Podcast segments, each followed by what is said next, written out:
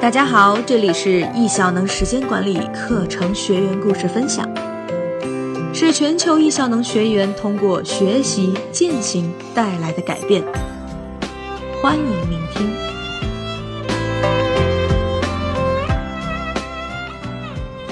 我是主播秋然。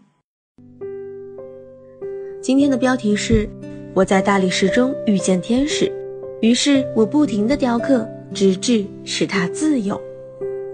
一，二零零八年，我重点大学研究生毕业，然后开始创业，期间结婚生子。二零一零年，女儿一岁的时候，企业资金链断裂，创业失败之后，我回归家庭，全职带娃。在接下来的两年里，孩子的爸爸在深圳上班，我带着孩子回四川老家啃老，期间生了儿子。在老家的那段时间，我听到最多的一句话就是：“你读了那么多书有什么用？学历高又怎样？现在不也是一留守农村妇女吗？”面对这样的嘲讽，我无言以对，除了满腹的挫败感和放不下的高学历人设，逐渐沉入低谷的心情让我觉得，自己这辈子或许也就这样了吧。那时，我背上背一个娃。手里抱一个娃，没有工作，没有自信，也没有圈子，整个人就好像被世界遗忘在了一个没有人知道的角落里。时光漫漫，看不到尽头。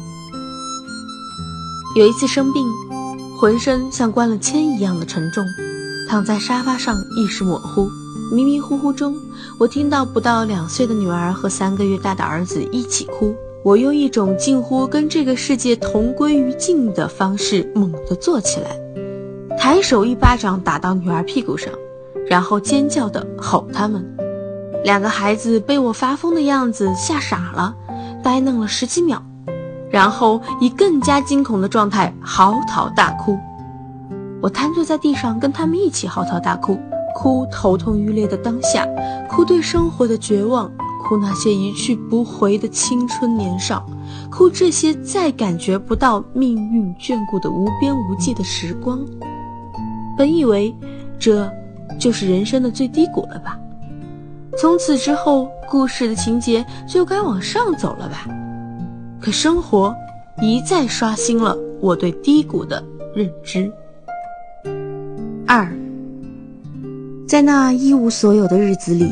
我以为爱情是可以指引我带着孩子一步步走向光明的那盏灯。我们在这头，孩子的爸爸在那头。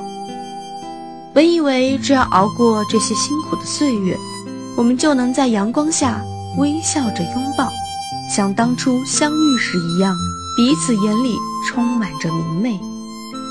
本以为此生可以为爱而活，然而我的婚姻。却亮起了红灯。从二零一一年起，在接下来近两年的时间里，我们争吵不断，直到有一天半夜大打出手，我拖着箱子离开了家，一个人走在深圳空无一人的大街上，走投无路的影子被恍恍惚惚的路灯拉得很长很长。不知过了多久，我依稀听见孩子的哭声。猛然就想起了在黑夜里熟睡的一双儿女。我出来那么久，他们会不会醒来找妈妈？就在那个瞬间，我前所未有的意识到自己已经是两个孩子的妈妈。于是放下任性，放下骄傲，放下对爱情的期待，放下自尊，擦掉眼泪，坚定地转身快步返回那个几个小时前。不顾一切想要挣脱和远离的地方，妈妈的身份是我生命里无法被撼动和带走的东西，并且给予了我想要为孩子撑起一片天的勇气。也是从那天开始，我不再把爱情当做拯救人生的稻草，我不再向外求，我开始内观，正面迎接生命中所有的冷漠和轻视。三，二零一三年，在脱离社会近四年后，我小心翼翼、鼓足勇气走出家门找工作。然而，现实的冰冷让我总是还没来得及开口说话，就让我闭嘴。渐渐的，连走在大街上迷了路，想去问个路，对我来说也成了巨大的挑战。最后一次尝试找工作，是去应聘女儿幼儿园的保育员，月薪一千五，无任何保障。我投了简历，等待面试，拿出了十二分的诚意，一再表达自己只想要一个机会，辛苦没关系，工资低也没关系。可是对方招聘了四名保育员，我不在其中。不要我的理由是，你那么高的学历，居然要做保育员。纯属耍流氓！没有人在乎我多么希望得到这份工作，也没有人听得见我内心逐渐崩溃的声音。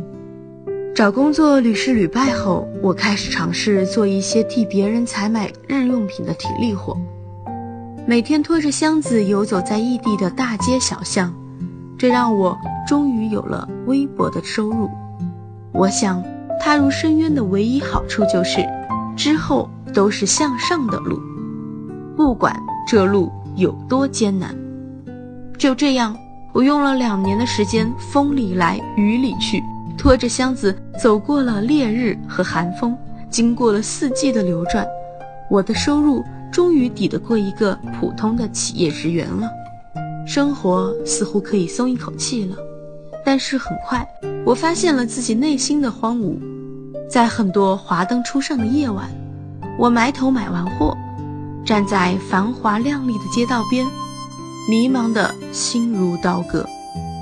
连续几年背一个抱一个的宝妈生涯，加上做家务、拖货、送货等等高强度的劳动，以及晚睡早起、睡眠不足、作息不规律，导致我经常回到家后腰就疼得直不起来了。某天忍受不了了，去一趟医院做了个全身检查。检查结果是颈椎问题，骨盆前倾，乳腺小叶增生。拿着体检报告站在医院的过道上，我又懵了。我不明白，为什么一个人拼尽全力、用心的生活，却总是徘徊在社会的最底层，看不见未来在哪里。偶尔会想起年少时的梦想，想起已经很久很久没有惬意地坐下来。读几页自己喜欢的书，喝喝茶，看一看天空，听一听大自然的声音。为什么命运如此待我？难道我就是那个人们常说的高考就是人生的制高点的人吗？越来越频繁地问自己一个问题：我究竟想要一个什么样的人生？四，二零一六年八月。在喜马拉雅 APP 上第一次遇见时间管理，无意中收听到叶武斌老师的时间管理一百讲的时候，被叶老师那句“最怕你忙得要死，却一生碌碌无为”深深击中了我，瞬间泪流满面。挣钱对穷人来说太重要了，挣钱占据了他们所有的时间带宽。让他们没有时间思考未来，没有时间做重要不紧急的事情。这句话是一面照妖镜，照出了我困惑已久却无力抗争的原型。我就是那样的穷人。自此，我走进时间管理，走进易效能，从叶老师的时间管理一百讲，再到天使班，再到现在喜马拉雅 APP 上。业务兵时间管理进阶，再到易效能线下成人一阶时间管理课程，以及亲子时间管理课程，至今已经跨过了三个年头。这期间，我不断践行着易效能时间管理，不断进行着蜕变。在天使班里，我从普通学员做到组长、班长、班主任。我在大理石中遇见天使，于是我不停地雕刻，直至。使他自由，这就是易效能的天使班，是雕刻天使的地方。走进易效能，就走进了雕刻天使的时光隧道。在这里，我经历了人生中无数个第一次和不可能。一，把一件事做到极致的姿态。喜欢易效能，喜欢他们把一件事情做到极致的姿态。不仅易效能的课程内容在不断的与时俱进，精益求精，每隔一个月再次走进课堂都能让人有新的收获。我还经常能在身边发现与自己同期的伙伴，在精进的道路上不断生根发展，积极蓬勃的生命力，光鲜的让人心动不已。在这样一群人中，我备受鼓励，逐渐养成了专注的习惯，用番茄钟掐点自己的状态。番茄钟一响，就放下琐碎和杂念，专心致志手里重要的事情。每次二十五分钟，每天吃上几个番茄钟。效率高的出人意料。当拎清轻重缓急，找到人生的重点之后，生活不再一地鸡毛，世界变得一片澄明。二，用易效能的五零五一三三法则进行反思。如果你没有五十年的洞见，那么你至少要有五年的眼光。如果你没有五年的眼光，那至少要有一年的梦想。如果你没有一年的梦想，那你最少要有三个月的目标计划。如果你连三个月的目标计划都没有，那么你最起码应该知道自己每天必须要完成的最重要的三件要事。这就是易小能的五零五一三三法则，是讲一个反思的内容。自从在易效能体系里知道了反思的意义和巨大作用之后，我就坚持每天早起写反思日记，至今已经三年。从未间断过。我不光每天写日反思，在第二年还加入了周反思，两年不间断；在第三年写月反思，一年不间断，以及给自己做了年度计划和梦想版。现在我已经养成了早起早睡的作息习惯，每天比家人早起两小时，与自己相处，阅读或运动，打磨身体或灵魂。生活渐渐变得规律有序，内分泌失调的状况大大改善，也逐渐走出了生活的阴影和人生的低谷，理顺了家庭关系，从一个穿着睡衣行走江湖的大妈，蜕变成身边人夸赞、实现逆生长的温和小女人。三，身体和灵魂都在路上，在易效能的时间管理践行文化圈里，我爱上了运动。并且彻底放弃了多年的“我想要什么，但是什么”的句式，破除了从大学时代就想练瑜伽，但是一直没机会的思维模式，用行动开启了心心念念的瑜伽运动。每周三到五次，治愈了我的盆骨前倾，改善了颈椎问题，腰疼的老毛病也彻底消失了。两年的线上生活，让我从垂垂老矣的中年黄脸大妈，一步一步蜕变。三维从不能见人逆袭到现在的八六六五八六，并且保持良好。个人历史上最好的状态是婚前的八六六八八六。叶老师说要每天跟自己的身体谈一次恋爱。我想运动的习惯我会一辈子带在身边。也因为早起有了独处的时间，我养成了阅读的习惯。从二零一七年下半年至今。我已经完成了五十本书籍的阅读计划，原创文章超五十万字，在全职带娃的同时，月收入也在职业转型后达到了五位数，实现了买房的夙愿。